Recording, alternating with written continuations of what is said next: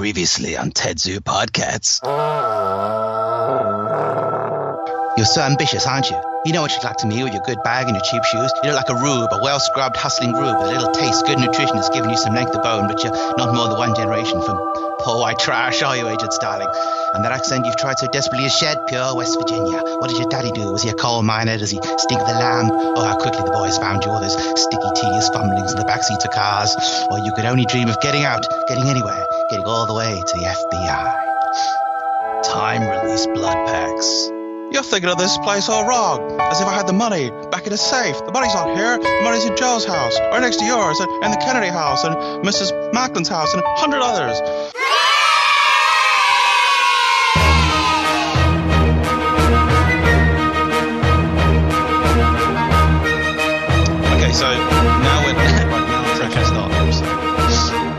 You want to start? Uh, yes, let's start. Go. Oh, hello. this is episode 71 of the world famous Tetrapod Zoology podcasts. I'm Nick Pope, and I used to work for MI5, and I podcast with. Every time. Every time, Darren, this takes me by surprise. Uh, sorry, Nick. Okay. Um, I am. Hmm. Boris Johnson today. Oh no. Why do you always choose the worst people in the world? Not that Nick Pope is the best person in the world, on the contrary. So, um, well, let's just launch into it. So, now, John, do you like pterosaurs? They're alright, I guess. I got nothing against them. What, what, what would you say if uh, Yang et al. in Nature, Ecology and Evolution published a paper with the title "Pterosaur Integumentary Structures with Complex Feather-like say, Branching"? what? Yeah, because funnily enough, uh, Yang et al., including Maria McNamara, Michael Pittman, Xing, uh, Xing Xu, or Xu Xing, Michael Benton, and others, they published this paper What? this year. Yeah. So, uh, I believe it's Daohugou kind of Middle Jurassic Anurognathids, two Anurognathid specimens. Anurognathids, for those of you who don't know, pterosaurs are uh, peculiar, short-faced, broad-headed, short-tailed, moderately long-winged um, pterosaurs that are outside of Pterodactyloidea, the large, short-tailed group of pterosaurs that includes Azhdarchids and Pteranodontids and, and kin. Um, and uh, the, and the, the big deal about this paper is they we obviously we've known for decades that pterosaurs had uh, uh, hair-like integumentary structures, which have become known as pycnofibers. But you're still okay if you want to call them hairs or hair-like structures or hairs. and uh, they report four different kinds of uh, pycnofibers on these anurognathid specimens. There's uh, there's like simple kind of hair-like filaments with no complexity. That's type one structures. There's type two structures which are like multiple strands but they're clustered together and share the same base. There's the third structure, which is like a long, uh, thin, like whisker type structure that has sort of branching filaments halfway, partway along its length, like approximately halfway along its length. And then there's fourth kinds, which are sort of like down feathers, where from a single base there's like multiple fibers that radiate. And these structures uh, come belong to different parts of the body. The simple hair-like structures are all over the place. The uh, the the branch, the, the, the parallel fiber structures that share a single base are, are on the forelimbs, I think. The long structures with the short filaments branching like halfway along their length are, are around the edge of the jaws, and the uh, down-like complex structures are on the wing membranes. So this is good evidence for uh, structural complexity in pterosaur fibers on anurognathid pterosaurs. Presumably, these kind this this sort of thing was, you know, well, presumably fairly widespread in pterosaurs, and we've only just discovered it due to uh, good preservation of this one group of pterosaurs in particular. Um, and the structures, the complex structures, are very similar to the branching structures present in theropod dinosaurs. So the authors say that this is evidence for like shared for like homology of these pterosaur structures with the branching complex structures of theropods.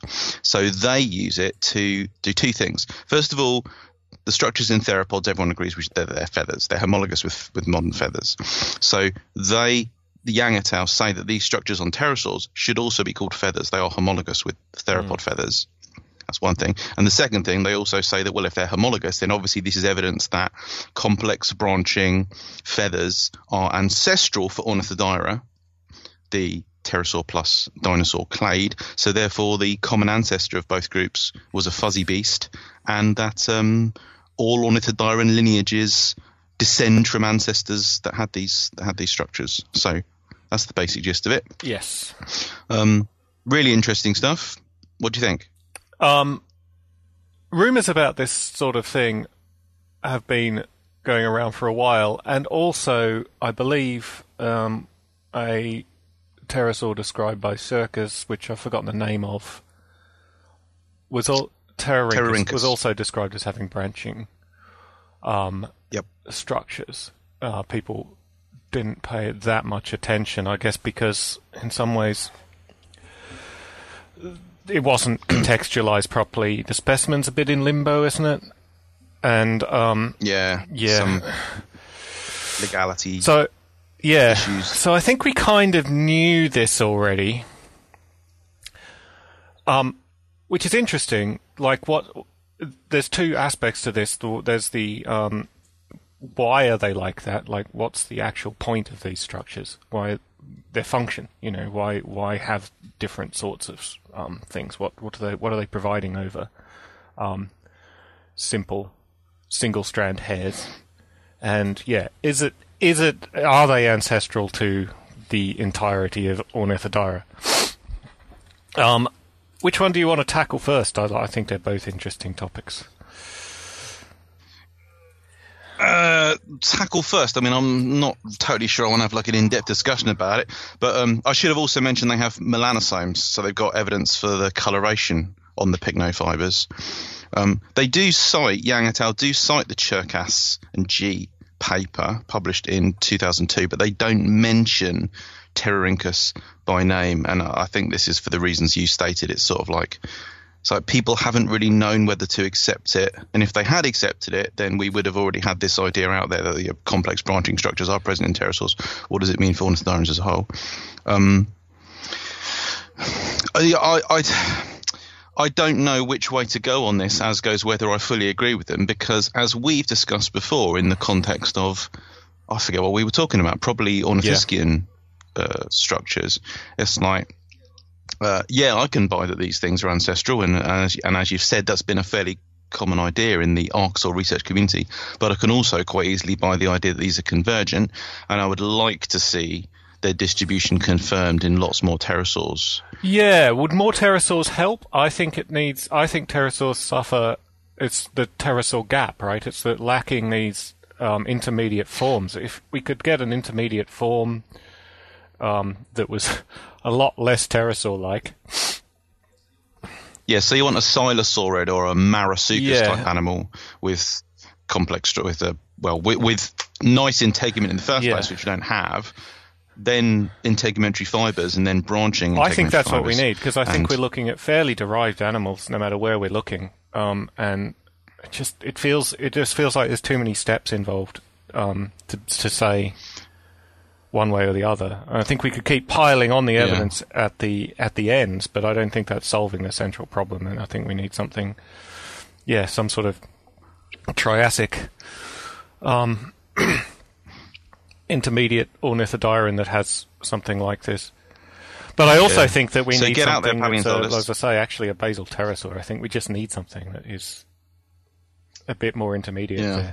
there. What do you think about calling these structures feathers? Uh, yeah.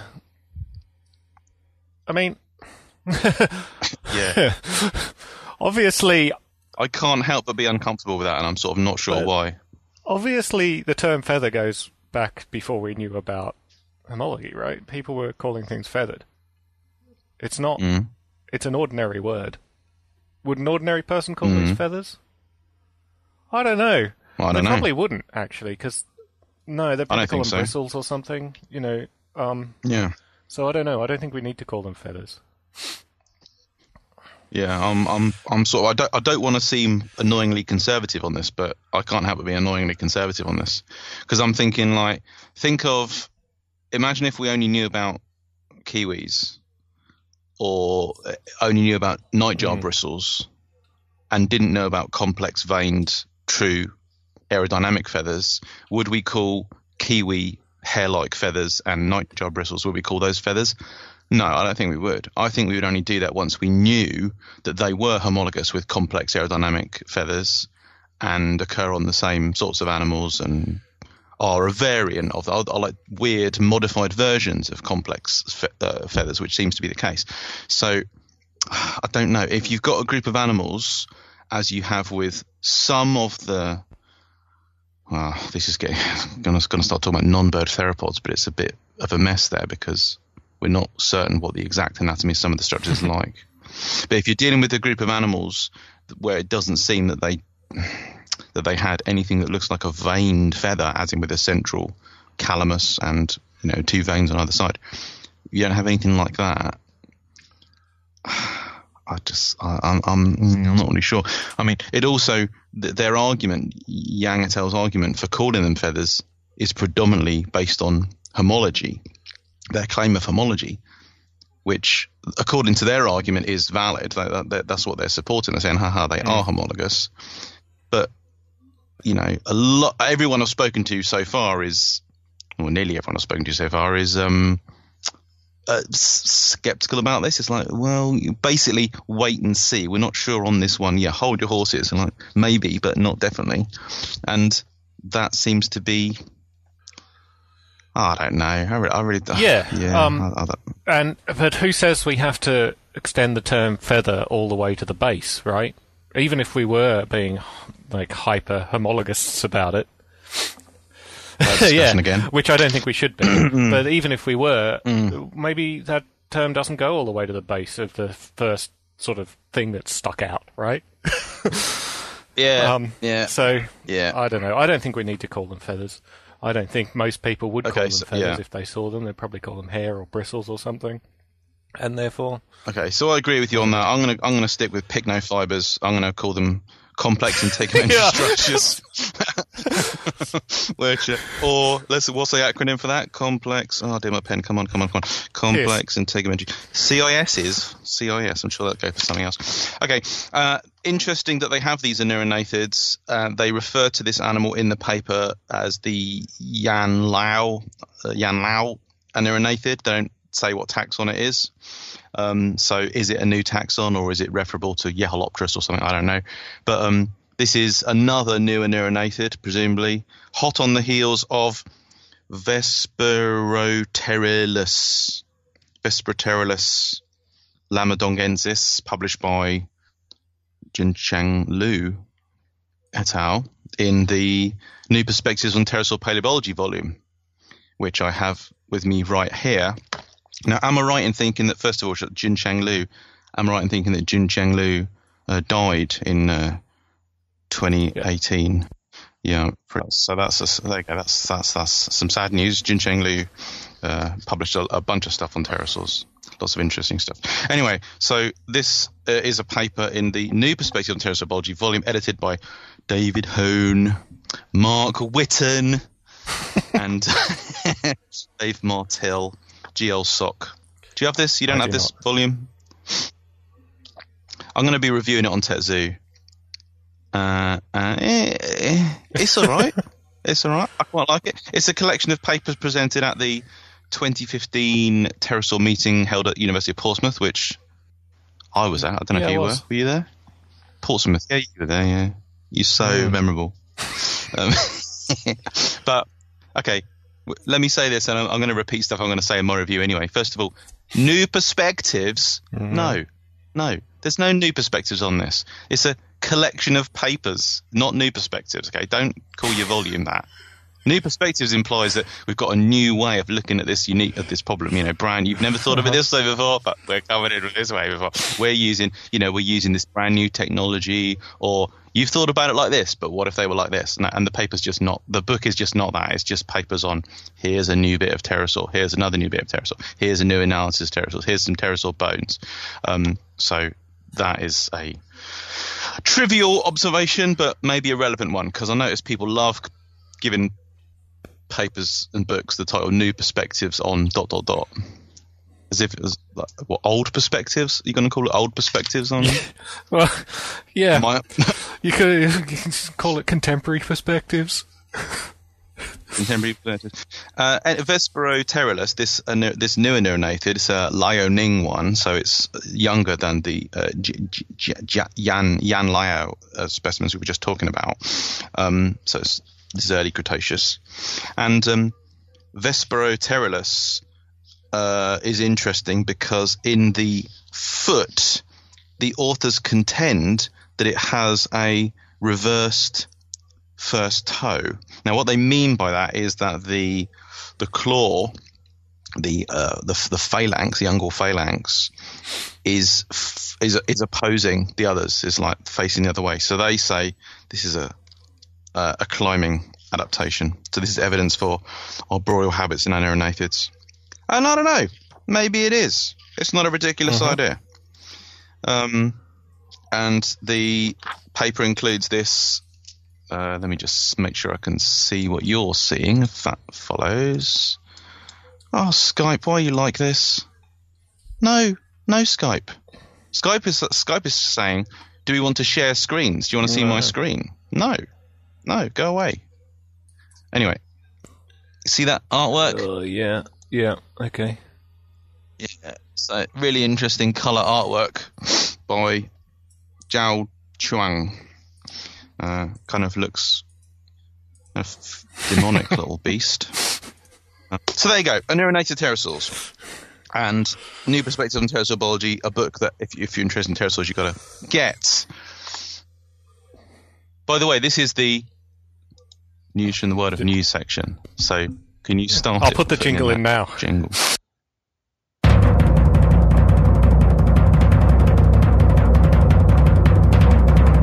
News for the world of news. Dun, dun, dun. and jingle.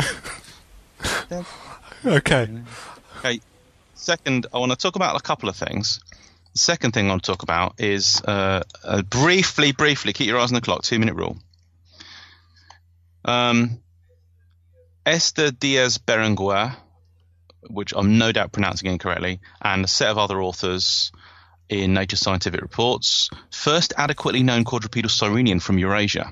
It's an Eocene um, Sirenian, so a stem sea cow from the uh, from the Lutetian, which is part of the Eocene. So something like approximately 30, 42-ish million before years or old. after the spanking? It's well after the spanking. It's way more recent than the spanking. Because, as you'll know, John, the Cenozoic is Danian, Phoenician, Oppressian, Lutetian, Bartonian, Priabonian, Rupelian, Chattian, Actonian, Burdigalian, Laravel, Langhian, Serravallian, Tortonian, Messinian, Zanclean, Piacenzian, Pliocene, Pleistocene, Holocene. I screwed up at the end there. No, no spankian. Um, and this uh, this animal is called Sobra Sobrabus Siren. Sobra. I can't pronounce. I can't pronounce anything. Sobra. It's named after named after a region of a place in Spain, northeastern Spain, called which might be pronounced Sobrabe. So Sobrabe siren. Yep. Cardielli, and it's, it's represented by at least six specimens, really good material, like complete skull and uh, complete skulls and like lo- lots of post- postcranial, lots of material of this animal. The reason I'm talking about it is that it's a quadrupedal Sirenian, which isn't news if you know anything about the fossil record of sea cows. Uh, and stem sea cows, Sirenians. Uh, we've known of an animal called Pezosiren from the uh, Caribbean, which was described by Daryl Domning way back in 2001. So that's so, so quadrupedal sirenians are not news, but Sobrarbosiren, a quadrupedal sirenian with like you know good pelvis, good hind limb material, etc., is interesting to me because it's in a substantially more crownward position than Pezosiren. So Sobrarbos, Sobrarbosiren is fairly close to the clade that includes dugongs and manatees, and although it's uh, like you know forty ish, forty four ish million years old from the Lutetian, it's um so it's old. It's pretty close to crown sirenians, is what I'm saying. So it indicates that quadrupedality and this, and well-formed hind limbs were retained in uh, until uh, air quotes pretty late uh, in Sirenian evolution. So that's that's why it's interesting. So, uh, and if you know uh, Sirenians, that will be a big deal uh, to you. So it's more crown. Some sort of land sorry? cow is what you're saying. oh yes. Well, also all of these quadrupedal stem Sirenians, Pezosiren, the Prorastomids, the Protosirenids, Sobrarosiren, Eotheroides, and Kin. Uh, presumably, they were all still like you know amphibious uh, and not fully aquatic, as are crown Sirenians. So are we looking at something a bit like a hippo? not a million miles away from that sort of thing, but obviously not hippo-like at all in, in ecology or you know, form. But but in terms of like degree of yeah, uh, yeah, yeah, yeah. yeah. Well, no, no, no, no, because hippos, hippos are actually way more terrestrial. Because hippos have got much longer limbs, and hippos can run Yeah. around on the land. These animals don't look like they could run around. They look like they could sort of lounge in the shallows and haul up on beaches and stuff. So no, more like um, sea lions. But also, sea lions are also super agile on land, so that's again an But, analogy that doesn't we work. don't know let's they weren't fairly agile on land, do we? Because no one's observed Uh, them. they don't work. Would you predict that from okay, a, yeah. Uh, from a sea lion? I don't know. Skeleton. I don't. I I, don't don't know. think you would Yeah. necessarily. Sea lions and fur seals are really fast on land and really good at climbing rocks and stuff compared to say walruses and and, Hmm. and seals. So that's that's a good point. I'm not sure that we would know that if we only knew them as fossils. I kind of think I kind of think we would know that they had terrestrial abilities from the Yeah, maybe not. given if we didn't have something similar, right? I don't know whether we would. Well, uh, well, that's an interesting discussion that I've had many times over, um, sort of connected to what we think about plesiosaurs. Because my contention is that even if all pinnipeds were extinct, there's a whole bunch of features in their uh, forelimbs, in particular, that show they were using their limbs terrestrially. The they've got like uh, adaptations in the elbow and wrist, in particular, which I think show that these animals are moving on mm. land and they wouldn't. These, these are structures that you don't. These are features you don't need just for swimming. If you were just But swimming, you you, wouldn't have a Darren, fall. people think, oh well, yeah, but that's just got to do with this crazy swimming style that I think they had. Because there's always some alternative hypothesis about any anatomical feature. I think we would predict something like it, but I, I don't know. I don't know. You can never tell. You can never tell, but in an alternative universe, who knows what options people would go with? But no, I, I think there are things that you can state are terrestrial adaptations in in pinnipeds. Which, yeah, that's a cheat because you could say, yeah, I know that, but but I'm saying that so so so using that logic, I would say that like these quadrupedal sirenians, they've got terrestrial adaptations. Desmostylians have got terrestrial adaptations, but plesiosaurs do not. And uh, I'm coming at this this discussion from a point of view where I've been in debates with people who contend that plesiosaurs could move on land. And I was like, no, why do you think that? They don't have any of the adaptations that pinnipeds or desmostylians do. And I think desmostylians and pinnipeds could move on land because they've got these adaptations. So this isn't the uh, fossil marine mammal um, podcast, but uh, maybe it Well, could it is be. at least partly. Yeah. Um, and is this maybe the last thing I want to talk about in No, news? from- no, it's not the last thing. Okay. Okay, Michael Peers and colleagues in Northwestern Naturalist, that well-known uh, journal, scavenging by snowshoe hares in Yukon, Canada. So this paper has gotten quite a lot of press because people found it pretty interesting. Snowshoe hares, Lepus americanus, uh, a well-studied uh, keystone herbivore of boreal forests, has. Okay, now first of all, first thing to say is the observation, uh, the, the, talking about snowshoe hares eating carrion, which includes the carcasses of birds and of other hares, um, is not novel. We've, we've known for decades that um, snowshoe hares and other lagomorphs, including cottontails and you know, other species, will do this as well. This is this is not novel, but this study is the first quantitative study where they went to some trouble to you know record lots of you know, with um, you know uh, what do you call them? You know, cameras that are out in the hidden cameras out, motion motion triggered cameras. Yeah, they um they collected as much information as they could, and they found that about twelve percent of the carcasses that they that they were filming were exploited by snowshoe hares, which you know mm, that's you know it, it shows that it's not a one-off. It shows that it's not super rare. It shows that it's a, a strategy that's I don't know if you would regard 12.4% as statistically significant. I don't know, but it shows that it's a, a regular behaviour, uh, particularly during the winter. Yeah. For um, Well, yeah, I so think that's, that- that's 20 carcasses. Yeah, 160 carcasses they were filming, and 20 of them were nibbled on by Mm. yeah, snowshoe I think hares. that is uh, what you'd call. Yeah, it shows that it's a regular behaviour that they engage yeah, in. Without Yeah. knowing the density of um, the. I mean, uh, I don't. This might be covered in the paper. Without knowing the density, how many would you expect them to get at? Right. If each individual Exactly, one was yeah, doing this all yeah. Mm. the time, would they be expected to um, scavenge more than that, or is that about how many you'd expect them to get to? I don't know. I don't know. yeah, yeah. So, so, so yeah, so yeah, I think I think it, it basically shows that it's a it's like an ecologically significant uh, b- uh, behavior on the part of the hares, and also in terms of which animals are utilizing carcasses, the list should include because you know there's I'm sure there's going to be loads of carcasses that don't get exploited at all, and even if you're talking about you know I don't know wolves or lynxes or whatever chewing on carcasses, off the top of my head, I don't know, but I would say that's it's not going to be like ninety percent of carcasses. It's going to be like I don't know, uh, half of carcasses or thirty or forty percent of Yeah. carcasses, right? So, so in the list of animals that exploit carcasses, you would now have to include snowshoe hares. So, uh, which is interesting, and like I said, not not a brand new discovery just in itself.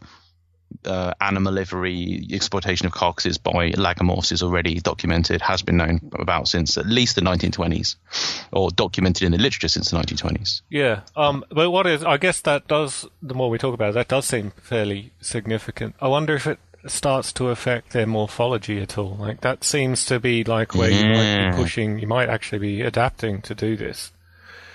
Mm, yeah, interesting. Yeah, yeah. So in a future world where there are less lynxes and uh, wolves and whatnot, giant scavenger bear bunnies. And you know what? if you're scavenging, you might as well start biting living things, right? Oh yeah, predatory predatory wabbits. Well, this doesn't seem that far off. Um, yeah. Yeah. So, I know, yes. but even as it is, it seems like it might be something that they start to adapt their dentition to, right? You might even be able to hmm. see, like they might look different if they didn't do this. Good Yeah. point. So there's some spec bio fodder for for for you. And final, I mean, there's a million things that could be included within news from the world of news. Obviously, there are always so many things, and we can only cover a handful of them, especially with it being months and months and months since the last time we recorded. But now, what would you say if there was if someone found a new kind of animal in the modern world, like a living animal, and it was a large, like terrestrial mammal? What do you think would be the most surprising? Well, you know, in my What would be the most wildest dreams, if I was really, really, really excited, obviously, I mean, Yeah. you know, uh, there's Bigfoot people, they're crazy. and obviously, all those sea monsters, they're crazy. Uh, did you say terrestrial? But yeah, in my r- Yeah. wildest dreams, it would be a tapir that looks almost identical to another living tapir. Well, right. You won't believe this because uh, there's a. Would you believe it? But um, uh, last year on the blog called Tetrapod Zoology, currently hosted at tetzoo.com, uh, that Darren Naish guy wrote an article on all of the basically summarizing all of the arguments put forward so far on the purported existence of a new kind of tapir called Tapirus kabomani, named by Mario Cozzuol et al. in 2013, um, discovered uh, widespread locations in Amazonian South America and probably discovered initially by Teddy Roosevelt after he shot one and kept in the, the American Museum of Natural History in New York. And uh, it's like as is the case with lots of these um, in, interesting claims pertaining to animals of all kinds, you don't just get a paper that announces a, a, controversial thing and then it just sits there and oh, I wonder whatever happened to that. No one ever studied it. No, it turns out that you know, like within a year, there have been four or five analyses and. Uh, I don't know if I've mentioned this on the podcast before, but there's an article called "Whatever Happened to the Kabomani Tapir," and and it discusses all of the cases, all of the it discusses all of the discussions about this tapir, showing like what happened to it, and the general feeling is that it's part of Tapirus terrestris.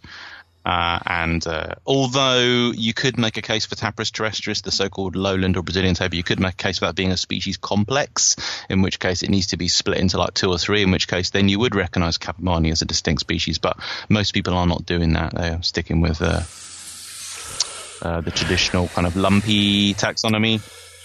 So there you go, the Kabomani tapir.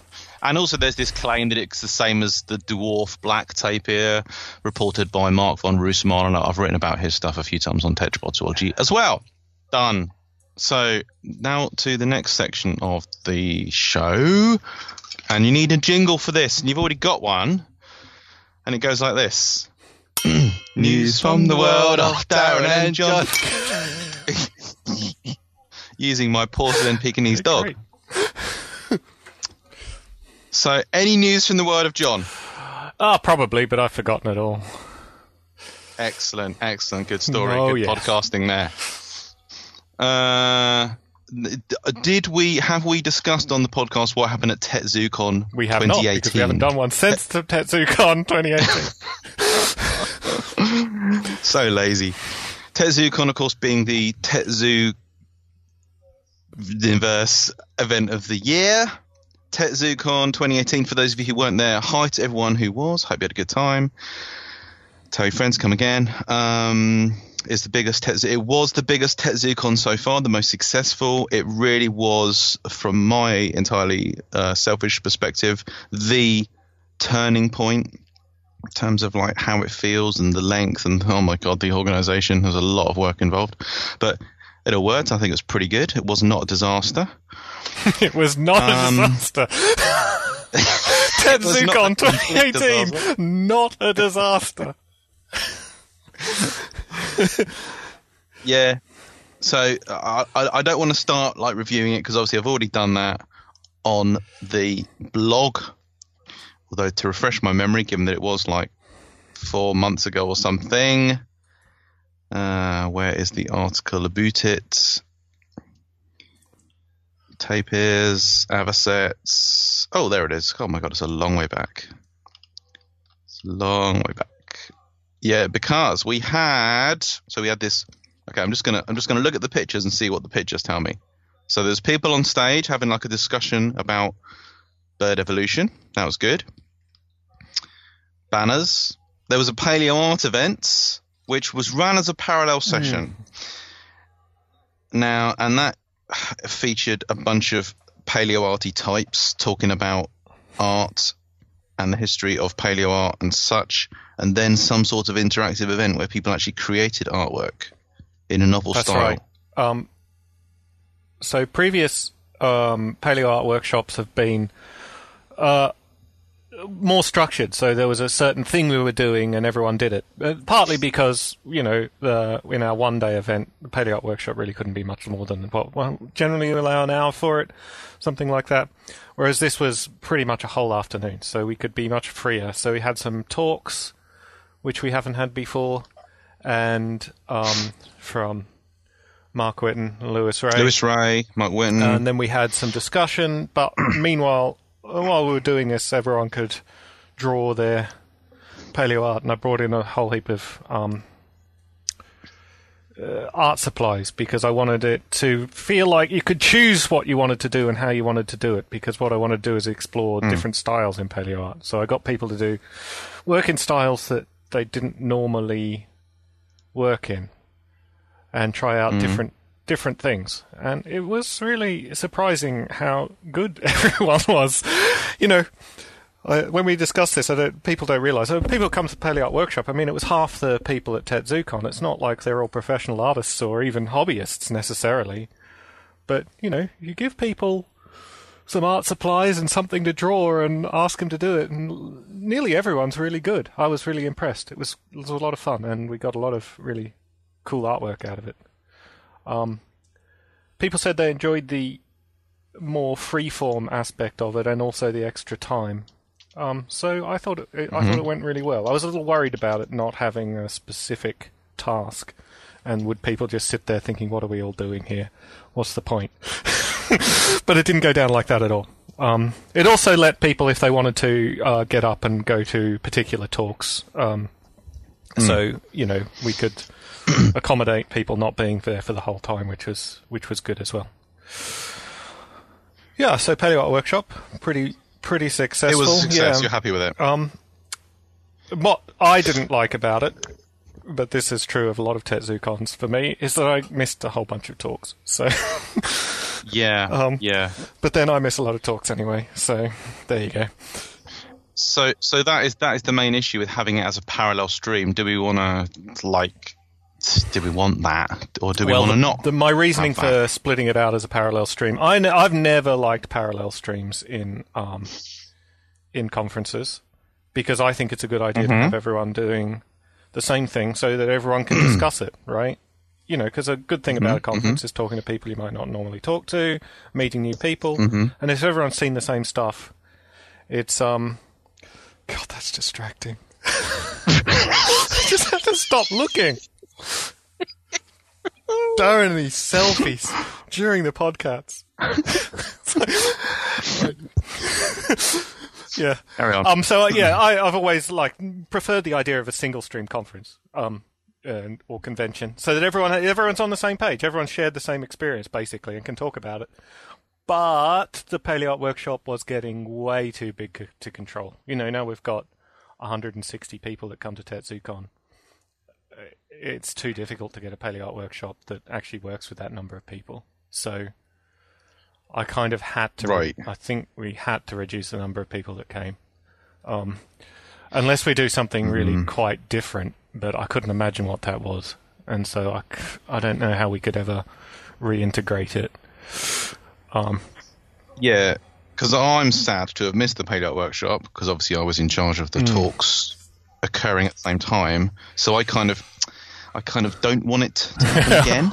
But on the other, hand, but on the other, I, I- mean, I don't want it to happen as a parallel thing.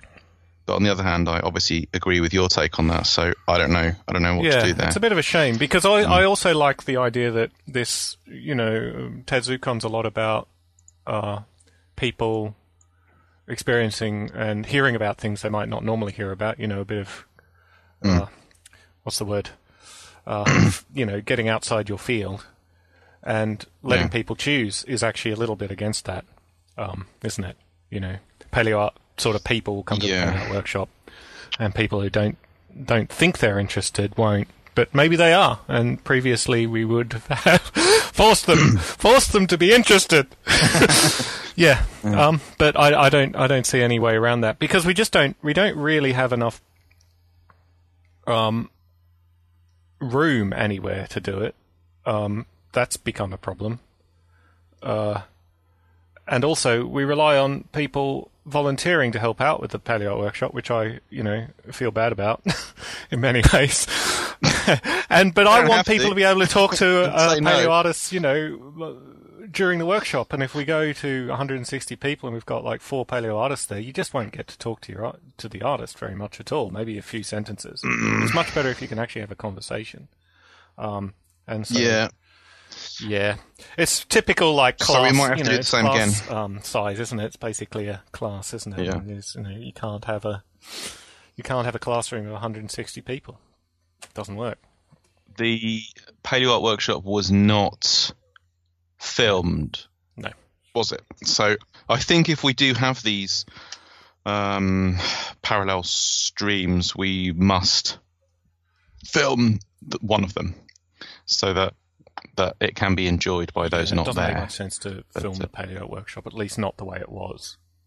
Um, no, maybe that maybe the talks. Well, the talks, yeah. the talks at least. Um, but yeah, uh, even the talks were more interactive than you would get in the main um, thing. Anyway, yes. So other Yeah, things. okay. Well, I sh- yeah, uh, we should say that uh, w- it being late January 2019, we ha- we we are in the very earliest stages of talking about the TetZooCon for this year, so uh, we've got all this to sort out. Um, yeah, so Paleo Workshop, that was great. Um, like I said, I don't want to start talking about the talks because I, I know I'll be unable to avoid talking about each one of them for a long time. But we had several book signings: Lucy Cooke, Katrina van Grouw, uh, Ian Redmond, um, Aron Ra, uh, Mark O'Shea, um, Albert Chen, Hanneke Meijer, Hanneke Meijer, hmm Glyn Young, Ducks. Oh, speculative biology on stage discussion. Gert van Dijk of Furaha and Dougal Dixon, who was there with the new edition of Afterman, which we've discussed. We did, we did it. We, I think like episode sixty nine of the podcast was a spec bio special. Uh, loads of prizes for the quiz. Well done, Albert Chen, who won quiz. And there was a field trip afterwards. Bear in mind, this was two days. A lot of stuff. Loads of stuff I'm not mentioning. Field trip the, the next day to Crystal Palace. So yeah, it was it was a it was a big deal. And I came back with loads of art, loads of books, a general feeling of well-being and and satisfaction. Uh, no money though. okay, so TetZooCon, that's TetZooCon 2018. Thanks to everyone who made it happen, and uh, we hope that this year's event will be, I wouldn't say better, but at least as good, because that was, like I say, that was the turning point, and that felt like, wow, we we pulled that one off. For for at least the next several years, is going to be as good as that one. So I mentioned Crystal Palace there. Um, I've written on Tetrapods already a couple of times about the Crystal Palace models, and apologies to those of you familiar with this stuff or who've read those articles. But last year, uh, the friends of Crystal, the friends of the Crystal Palace dinosaurs, worked really hard to raise a lot of money to um, basically begin a renovation project on the Crystal Palace dinosaur models.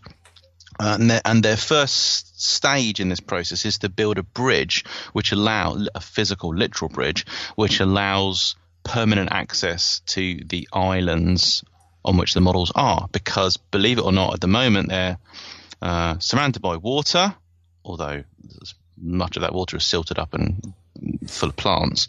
But they're surrounded by water, so if you want to actually get to them to e- evaluate them or renovate them or work on them or tidy the grounds, whatever, first of all you have to construct a temporary bridge, which has cost a lot of money.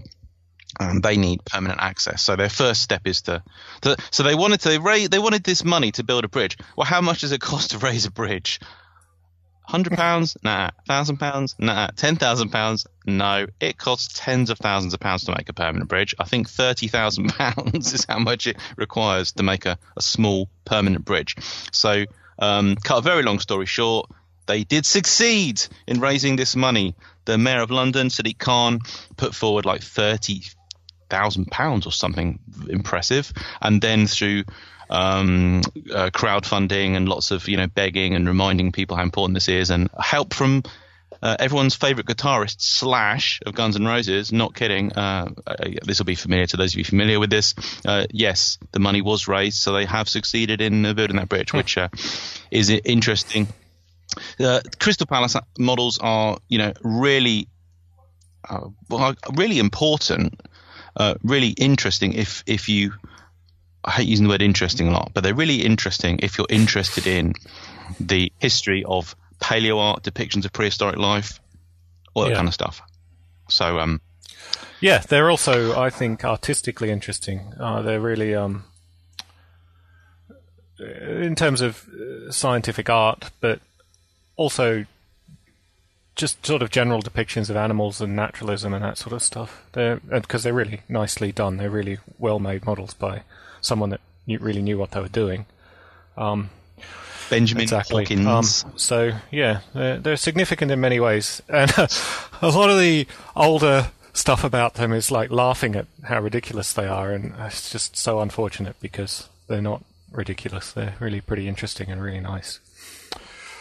My my main contention here, and again, I've written about this several times on Tetrapod Zoology. If you're interested, go and find the Tetrapod Zoology articles on Crystal Palace. My main contention is that okay, their visions of the animal animals appropriate for the time, appropriate for the early 1850s, imagined in terms of what they knew at that time. Which is what you obviously have to do. You can't laugh at people for not knowing stuff that was discovered afterwards.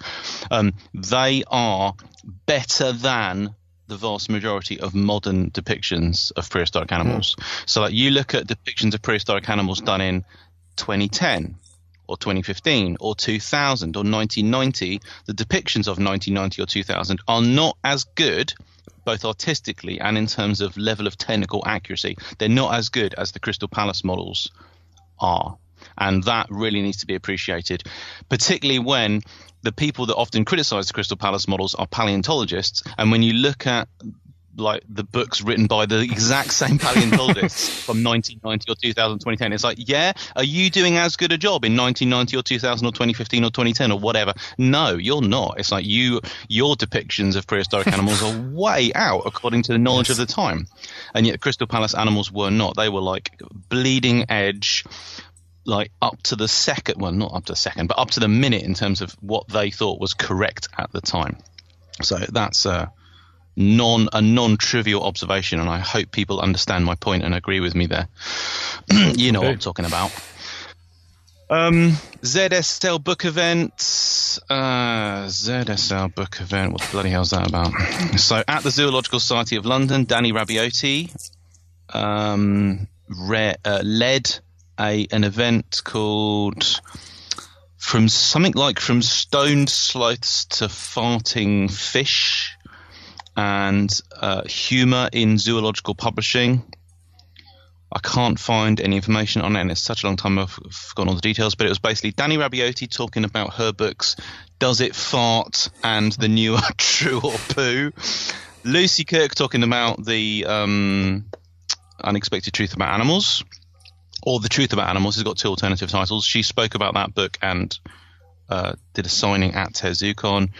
Jules Howard, who is the author of Sex on Earth, Death on Earth, and then there was that Darren Naish guy talking about dinosaurs. And my talk was mostly about what people have said on the reproductive biology of dinosaurs, if you know what I'm saying. nudge, nudge, wink, wink. Loads of yeah, nudge, wink, wink. Uh, uh, it went pretty well. I haven't. Yeah, I, I, I, you you, no, you weren't there. No, which I made loads of jokes uh-huh. at your expense, and you know was trying to shame you constantly. Like, eh, where is John Conway? Where is he? He's meant to be here. No, you weren't there in the audience, so so that was wasted. But uh, it's been recorded, and uh, Dani at some point, I'm sure will actually get around to sending the uh, uh recordings. No, no, no pressure, Dani. It's only been several months. Um, uh, but it was good fun, really good. ARC BHS meeting. Yeah, that's some herpetology meeting that happened in December in the UK. Uh, I love herpetology meetings. I don't want to talk about it now because, again, don't know why I wrote it down. Pop Paleo. Pop Paleo, that was in December. Popularizing Paleontology Conference. That was good. Yeah.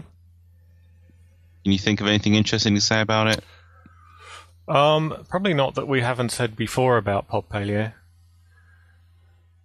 I can, yeah. So, just sort of, um, Pop Paleo is an interdisciplinary, interdisciplinary, interdisciplinary uh, workshop. So you get people coming from really different backgrounds talking about paleontology and what it means in society. Um, and as as always, you end up with um, interesting things coming up. A lot of the time, you'll be sitting there and think, I have no idea what this person is talking about. I don't understand what they're saying. I don't understand where they're coming from. I understand the words, but I don't understand how they fit together and what context they're using them in. And that's how often you start with weird. talks. And um, well, this you know, if especially on the sciencey side and you have liter- literary criticism and that sort of thing, and you don't understand what they're talking okay. about. But what I like about it is that it's it's very small, and you gener- and you nearly always have a chance to talk to the people about what they were saying afterwards.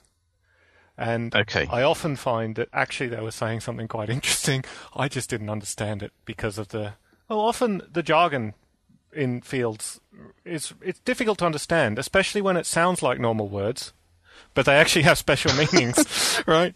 And they'll um, I think Yeah. I know what you're saying. and so I, I, I, I have to say, I, I, I do understand where you're coming from, but I don't feel that way because it's always obvious to me that if someone is approaching something from the perspective of literary or artistic criticism, or from the point of view of like an archaeological community or historical community, then you know you know they're taking us like with n- not meaning any disrespect to s- such people, but they're often taking a somewhat more you know humanities based kind of flowery uh, human led take on what do we feel about dinosaurs? Where do they fit within our psyche? Sure, they are, like, but they also use words that are much more precise than you think they are, right? So some, I'm, I'm wondering now if I'm yeah, I missing think you are because often the words mean something much more specific. They are jargon words. like, give me an example then. I know what that is. White sheet goes Exactly. woo, Scooby Doo. Um, well, it's bit, I think it's very dependent on what context you're talking about it in. But ghosts can mean Mm-hmm. something fairly specific if you're talking about cultural ghosts of animals. Um, Okay. Whereas it came up in a it came up When in a there's a discussion, and I think dies- everyone looked at each other like, "Ooh, uh, what what do you mean ghosts? What what are you talking about here?" And my discussion Mm-hmm. after with with uh, like she was wrong. Dinosaurs aren't cultural ghosts because there's no possible cultural transmission of dinosaurs, right? They're non-avian dinosaurs. They're too old. But there are cultural ghosts of animals that have been passed on. The, the animal's extinct, but it's still in the culture, right? It's still in stories. It's still Well- talked about. in in ecology there's a concept of ghosts as in there's still a shadow of the in, of the impact that organism had on an Yes. ecosystem. So it's being used very similarly in that, like that, but in culture. yeah, which would which not wouldn't be, be a thing with dinosaurs. non-bird dinosaurs. But not even understanding that that's what you were saying. I don't remember it that wasn't in a talk. talk. It was actually in a comment. But um, but I I, I found this uh, several times when I'm talking to the people outside of the sciencey sort of field. That a lot of the words are much much more precise, and you get much more of a feeling of the structure of their argument than you would, because it comes across as very flowery to us because they're using Yeah. words like ghosts and things like this, and we don't understand them, and we just sort of think it's maybe in the ordinary sense, and it's not. And so, yeah, I, I find this interesting. I, I do. I yeah, I I think it is interesting talking to people from different fields and realizing what the structure of their arguments are. And often, and sometimes Yeah. they're Oh, saying everyone's- interesting things. Oh, not always. Yeah, they're allowed to have their own jargon. Uh, so maybe the assumption is that yeah, like you, you shouldn't assume people from a different discipline know your jargon. Yeah, But, I uh, think in. I- I, I- mean, uh, I don't know. We're talking about people that are, are assuming. I mean, because if you if, if I stand up in front of a an audience that includes art historians and archaeologists, etc., I don't say synapomorphy or phylogeny randomly. I'll sort of say, you know, key feature or or family tree, or you know, there'll be a caveat. Yeah, but I think we can um, slip into, especially with the ordinary words that has like words that have become much more restricted. Um, I wish I could think of some examples because there are lots of them, but Mm. just normal words that become much more precise, and that's how they're jargonized. I think we get Okay. up and and say things like that without thinking, if we're involved in paleontology. Yeah. I think you avoid big long words that are obviously jargon, synapomorphy, right? Yeah. but I Mm-hmm. think some of the like the precisifying of words becomes a bit lost, and you and you don't and you don't realize you're doing it. yeah. Right. Um. good, yeah. good wording there. good wording also. how do we? How can we jargon? Oh, okay. But so one interesting discussion that comes up again and again in pop paleo is what's the point of paleontology? And so you did a panel with Mark Witton, Elsa Panciroli, and Becky Wragg Sykes um, about what is the point of paleontology, and it um it was interesting because it was incredibly difficult to answer. I think, wasn't it? I mean, we probably discussed this on the podcast quite a bit, but um, this is what I think one of the central questions that this workshop tries to deal with. What what's the point of doing paleontology? What's the point of telling people about paleontology? And that discussion's always pretty interesting. That was a um, that was a public engagement uh, section, so people could come along and ask questions. And they were forced to ask questions, which I actually think was all right. You hated it, but otherwise you get the same questions from the same people. Uh, I, have, I have no problem, no, no problem with the the goading of the, the, the, the questions. That that was fine. It's just some of the some of the people uh, who, oh dear, just some of the opinions that you get from. I don't know. We've probably we've probably covered this on the podcast before. Uh, there's there's a certain class of people, a certain group of people, and for some reason they always tend to be old angry white dudes. and, uh, yeah, and listen, No, what were you thinking? No, you can't. You can't leave that dangling. What, I'm what so- okay, specific thing okay. was worrying you there, or what, thing? There's a there's a specific style of uh specific style of um sort of negativity or skepticism directed towards anything to do with scientific endeavor, environmentalism, um, which is basically like, yeah, but what's the point? Aren't you missing this? And I just see that as not the bane of my life, but a very common thing that always comes from the same kind of person. And I had and I had that, and I was and it was actually mostly in the uh, like what do you call the sort of wander around bit afterwards. We walk around with a glass of wine and look at paintings. Part of a thing, the evening. That's that part, that sort of part of the evening. It's like you have this person comes up to you and wants to talk to you about how they've discovered that climate change is not actually happening. uh, and like, oh, See, I find that funny because, um, uh, you know, it's a little bit. This is a bit strange going to this, but it's a little bit Holocaust Nazi neo Nazis going to Holocaust denial, right? But yes. Don't you think that the Holocaust was a good thing, Mister Neo Nazi? Isn't that sort of what you're arguing? Oh yeah, but it didn't happen. Uh, you know, and I think that it's really interesting that you get um, people who are skeptical of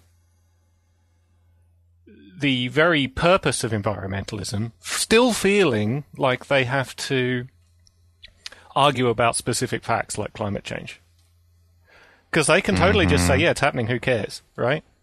You know, maybe we be, we'll be better off. This argument's in that direction. And so, mm-hmm. I, but it is interesting that it always these clumps of ideas that come together like this, and they're quite annoying. Yeah, people who feel like they have to argue with Yeah. the other side's facts, even though it's not relevant to their argument, right? They're just Yeah. know. yeah, it's kind of annoying. and and it does tend to be the same set of ideas that sort of all Yes. clustered together.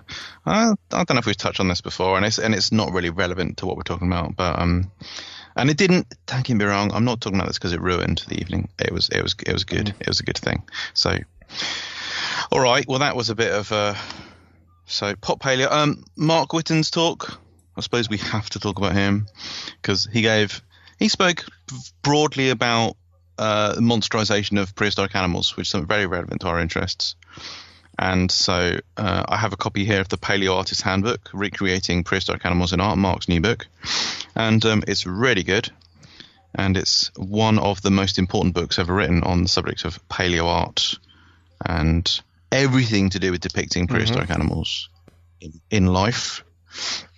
So you should really get that if you're a listener of this podcast. It costs twenty two pounds in British money, which is a good price. The Paleo Artist Handbook. I probably need to write about it on TetZoo at some point, but there's a long list of books I need to write about. I'm slowly working my way through it. So yeah, loads of good stuff in there. Um, yeah, I'm sure I had something else interesting to say, but I've forgotten it now. So pop paleo, there's two pop paleo meetings every year, I think. Back to the agenda. Darren in China. So uh, I've spent weeks in Sichuan province in China working on a project which I'm not allowed to talk about. involves dinosaurs, I'll say that. And while there, Sichuan is where Zigong is. Zigong, home to the Zigong Dinosaur Museum and the famous Jurassic dinosaurs. And that was incredible. Really blown away by seeing those things in person. Lots of interesting adventures in, in China, like being unable to get back to where my hotel was and uh, t- having a totally broken sleep schedule and struggling with the few Chinese words I know. I know about six Chinese words, possibly seven.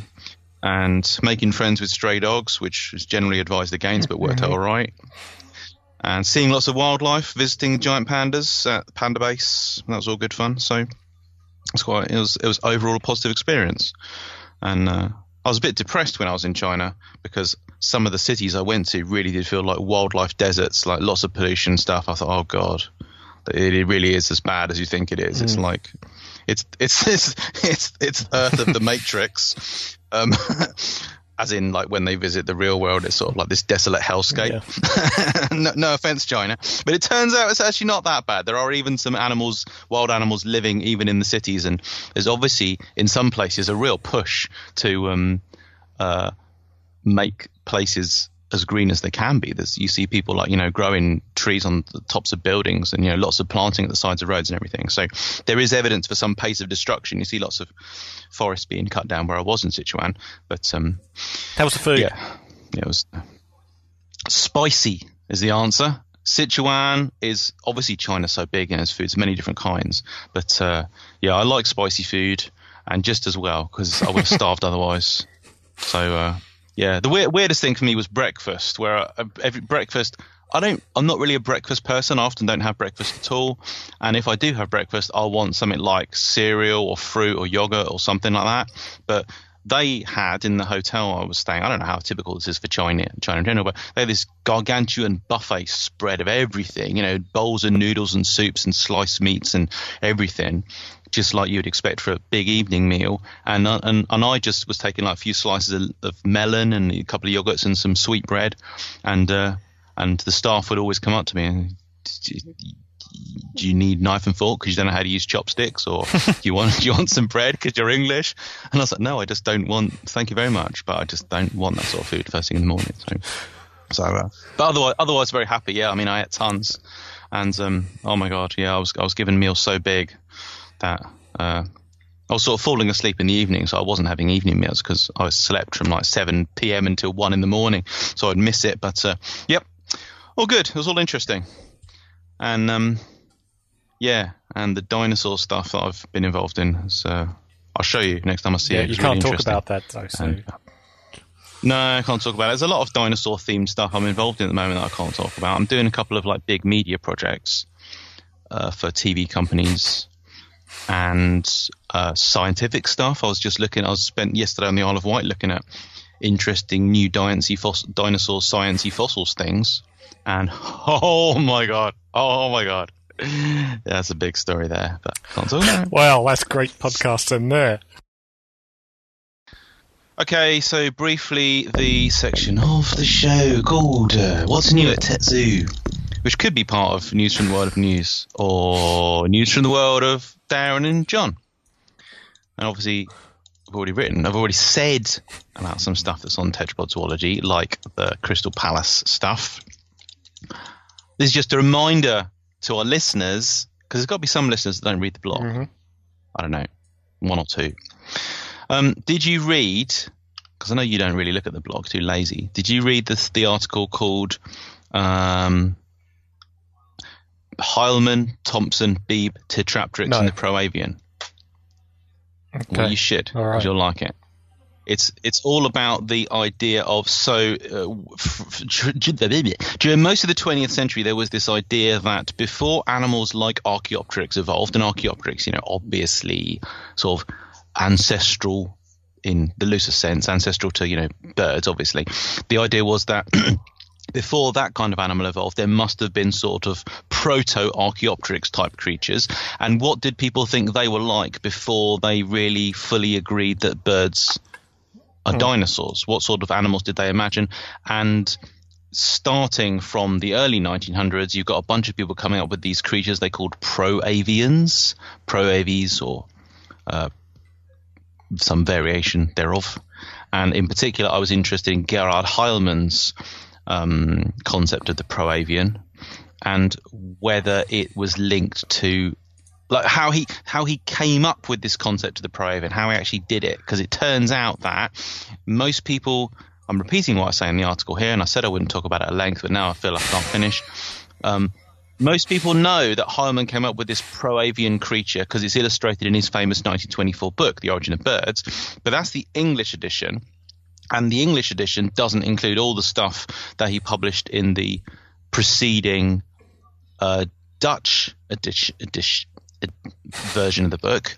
And also, there's this bunch of papers he published where he explained how he came up with the, um, you know, the the look of the the creature. And it turns out that that uh, Heilmann corresponded extensively with D'Arcy Thompson. D'Arcy Thompson was the the most famous person as goes basically analysis of shape and change in shape across evolutionary history, how you can apply mathematical principles of geometry to evolution. And D'Arcy Thompson did this famous book in 19, 19 I'm going to say 1917, called On Growth and Form, um, in which he discussed his ideas about transformation grids or Cartesian grids, where you basically draw a grid over an organism and then you say, well, we know this happened in the evolutionary history of the organism. Let's say that, you know, birds evolved longer forelimbs. So that means that if you imagine the grid, well, then the modification happened in this part of the mm-hmm. grid. And he sort of tried to show how just by imagining modification happening in a certain part of like to what we today might call morphospace, so it happened in this part and didn't happen in this part, and drew all these grids and showed how like these Cartesian transformations explain evolution, and that it did happen according to basic geometric processes.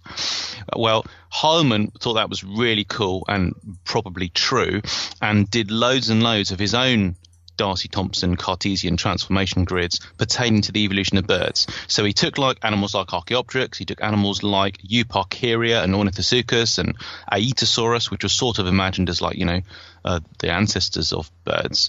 And then he did the Cartesian grid thing and he came out, he said like, this is how the forelimb became modified into the wing, this is how the skull became modified into the skull of Archaeopteryx.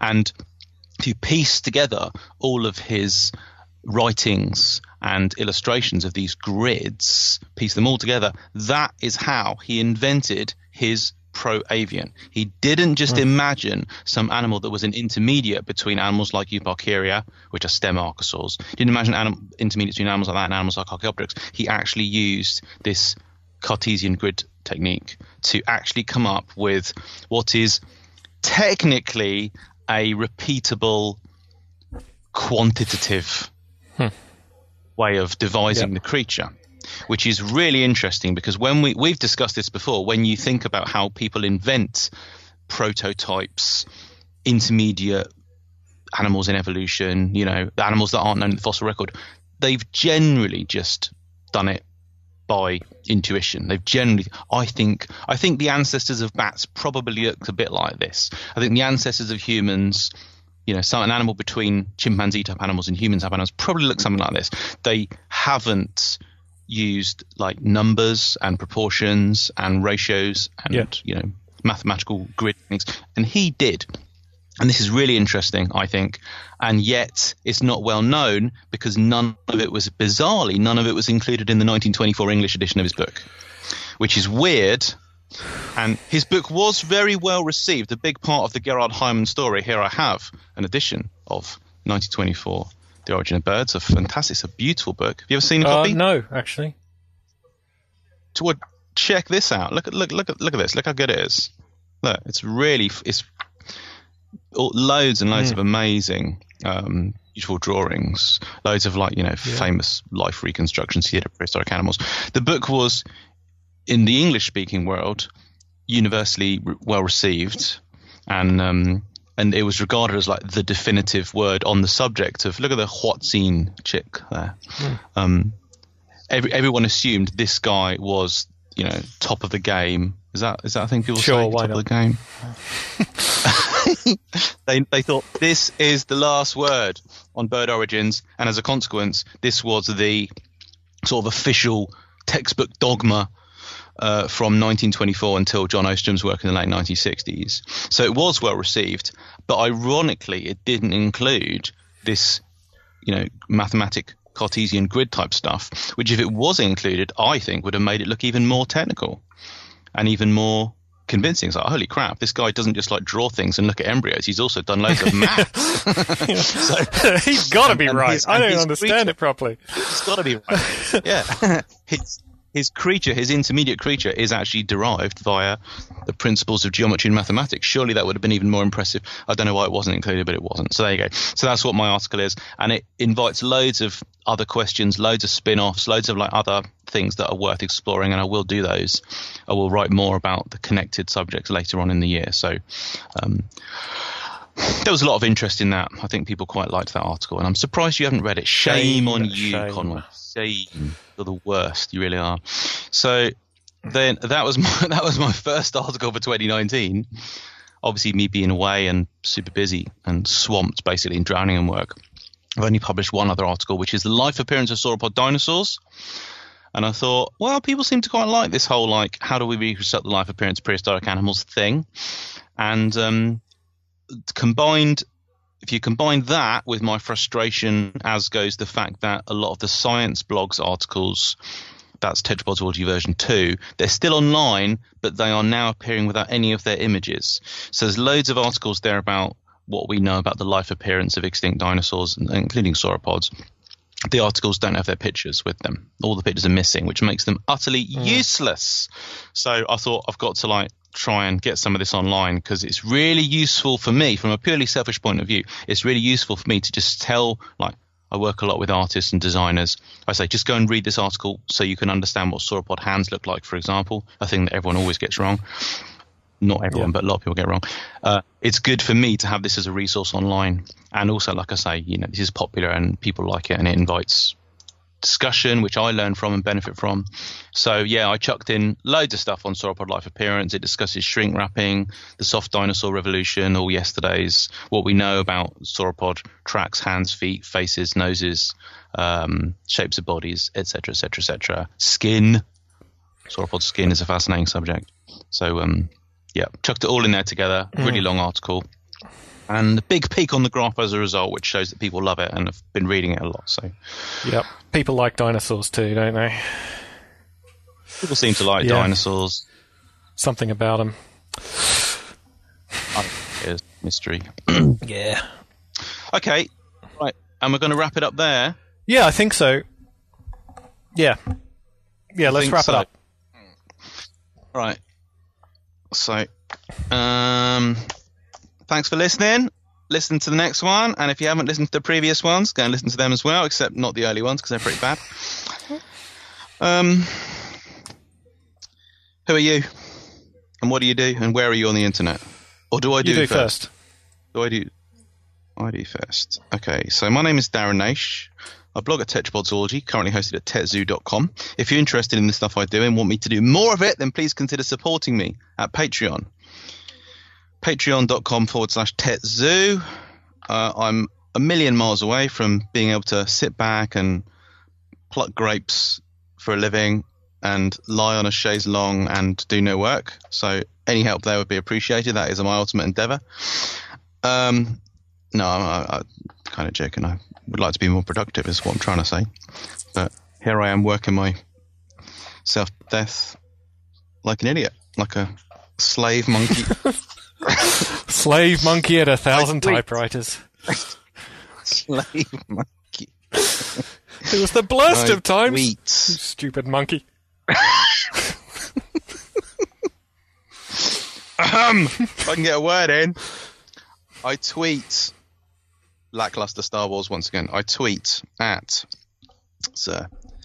I don't know where your ship learned to communicate, but it has the most peculiar dialect. I believe, sir, it says that the power coupling on the negative axis isn't polarized. I'm afraid you have to replace it. Well, of course I'll have to replace it. Here! Chewie, I think you better replace the negative power coupling. At TetZoo! It's getting longer and longer. You're gonna be like, um, you're gonna read out the whole script by the time. Yeah. Stanza. Uh huh. Is that it? That's you?